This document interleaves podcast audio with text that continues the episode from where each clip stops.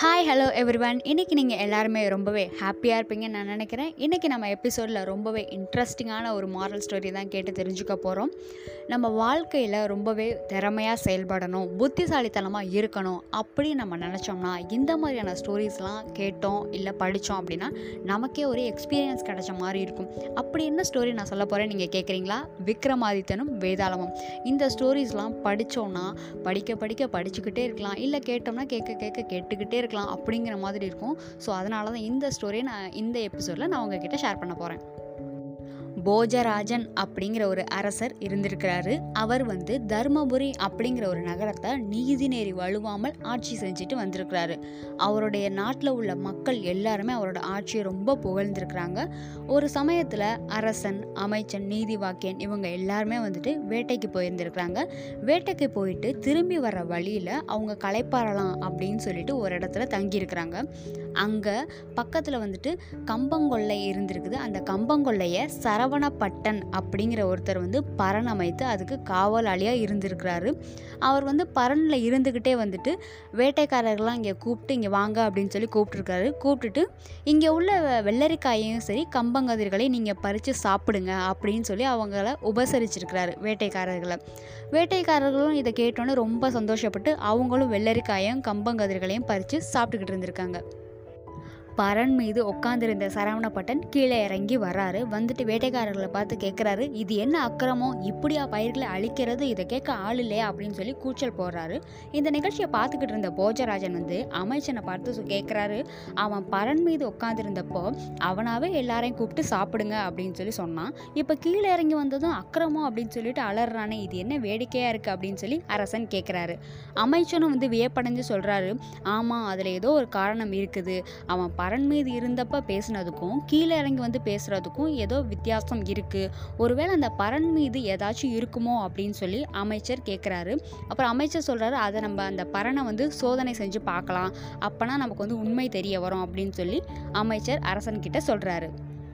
போஜராஜன் அதாவது அரசன் சரவணப்பட்டனை கூப்பிட்டு சொல்கிறாரு, என்னுடைய ஆட்கள் எல்லாம் உன்னுடைய கொள்ளையில் உள்ள பயிர்களெல்லாம் அழிச்சிட்டு தான் நீ சொன்னல, அதனால் உனக்கு வேறு கொள்ளையும் உனக்கு வேண்டிய பொருள்களெல்லாம் நான் தரேன், இந்த கொள்ளையை நீ எனக்கு கொடுத்துரு, இதில் உனக்கு சம்மதமா அப்படின்னு அரசன் கேட்குறாரு. உடனே சரவணப்பட்டன் யோசிக்கிறான், அரசனே கேட்குறப்ப நம்ம என்ன சொல்கிறது, சரின்னு சொல்லிடுவோம் அப்படின்ட்டு அவன் அரசன்கிட்ட சரின்னு சொல்லிடுறான். உடனே கம்பங்கொள்ளையை போஜராஜன் தனக்கு சொந்தமாக்கிக்கிட்டாரு. இப்போ சரவணப்பட்டனுக்கு வேறு கொள்ளையும் பொருளும் கொடுத்துட்டாங்க. அதே போல பரன் அமைக்கப்பட்டிருந்த நிலத்துக்கு கீழே ஆழமா தோண்டுங்க அப்படின்னு சொல்லி அரசன் உத்தரவு போடுறாரு. கொஞ்ச தூரம் தோண்டினோடனே ஒரு அழகான ஒரு சிம்மாசனம் தங்கத்தால செஞ்சிருக்குது. அந்த சிம்மாசனத்தில் பார்த்தீங்கன்னா தங்கம், நவரத்னங்கள்னு அப்படியே கண்ணை கூசுகிற மாதிரி அந்த சிம்மாசனம் அவ்வளோ அழகாக இருக்குது. அதோட பீடத்தை அடைகிறதுக்கு 32 படிக்கட்டுகள் இருக்குது. அதுலேயும் ஒவ்வொரு படிக்கட்டுலேயும் ஒரு பதுமைகள் இருக்குது. அந்த ஒரு பதுமைகள் ஆக மொத்தம் பார்த்தீங்கன்னா 32 பதுமைகள் இருக்குது. அதில் ஒரு பதுமைக்கும் ஒரு பெயர் வச்சுருந்துருக்குறாங்க. அப்போது போஜராஜன் என்ன சொல்கிறாரு, இந்த சிம்மாசனத்தை தர்மபுரிக்கு பத்திரமா எடுத்துகிட்டு போங்க அப்படின்னு சொல்லி போஜராஜன் சொல்கிறாரு. அதுக்கப்புறம் அதை சுத்தப்படுத்திட்டு சபா மண்டபத்தில் அந்த சிம்மாசனத்தை வைக்கிறாங்க. உடனே போஜராஜன் அரச குருவை கூப்பிட்டு, இந்த சிம்மாசனத்தில் நான் உட்காந்து ஆட்சி புரியணும், அதுக்கு ஒரு நல்ல நாள் பார்த்து சொல்லுங்க அப்படின்னு சொல்லிட்டு அரச குருவிட்ட சொல்கிறாரு. உடனே அமைச்சர் ஒரு நல்ல நாள் பார்த்து சொல்லிட்டாரு. அரசர், அமைச்சர் முன்னிலையில் மங்கள வாத்தியங்கள் முழங்க சிம்மாசனத்தில் ரொம்ப உற்சாகமாக போஜராஜன் ஏறுறதுக்காக முதல் படிக்கட்டில் காலை எடுத்து வைக்கிறாரு. இங்கே தான் கதையே ஸ்டார்ட் ஆகுது. ஒரு பதுமையும் இப்போ கதை சொல்ல தொடங்க போகுது. இப்போ தான் சிம்மாசனத்தோட கதை தொடங்குது. போஜராஜன் முதல் படிக்கட்டில் காலை எடுத்து வச்ச உடனே படிக்கட்டில் இருக்கக்கூடிய 32 பதுமைகளும் கைகொட்டி சிரிக்கிதான். சபா மண்டபத்தில் கூடியிருக்க எல்லாரும், அதுவும் அரசன் உட்பட எல்லாருமே ரொம்ப வியப்போட அந்த சிம்மாசனத்தை பார்த்துக்கிட்டு இருக்கிறாங்க. அரசன் என்ன பண்ணுறாரு, அடுத்த படிக்கட்டில் காலை வைக்காமல் பதுமைகளை பார்த்து கேட்குறாரு, அழகுமிக்க பதுமைகளே, நான் சிம்மாசனத்தில் ஏற போகிறப்ப நீங்கள் கைகொட்டி சிரிக்கிறதுக்கு உண்டான காரணம் என்ன அப்படின்னு சொல்லி பதுமையை பார்த்து அரசன் கேட்குறாரு. உடனே முதல் படியில் இருக்கக்கூடிய வினோரஞ்சித பதுமை, அதாவது முதல் படியில் இருக்கக்கூடிய பதுமையோட பேர் வினோரஞ்சிதம், அந்த பதுமை போஜராஜனை பார்த்து கேட்குதான், மன்னனே, இந்த சிம்மாசனம் விக்ரமாதித்ய மன்னன் ஆட்சி புரிந்தது, இதில் நீங்கள் அமர போறீங்களே, அதை நினச்சி தான் நாங்கள் சிரித்தோம் அப்படின்னு சொல்லி பதுமை சொல்லுதான்.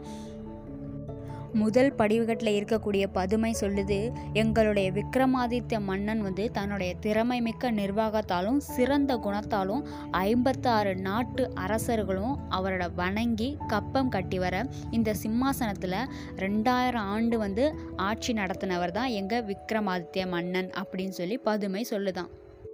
அவருடைய அறிவாற்றலில் 1/1000 உங்ககிட்ட இருந்தால் மட்டும்தான் இந்த சிம்மாசனத்தில் உங்களால் அமர இயலும், இல்லைனா உங்களுக்கு வந்து ரொம்ப தொல்லை உண்டாகும் அப்படின்னு சொல்லி பதுமை போஜராஜன் கிட்ட சொல்லுது.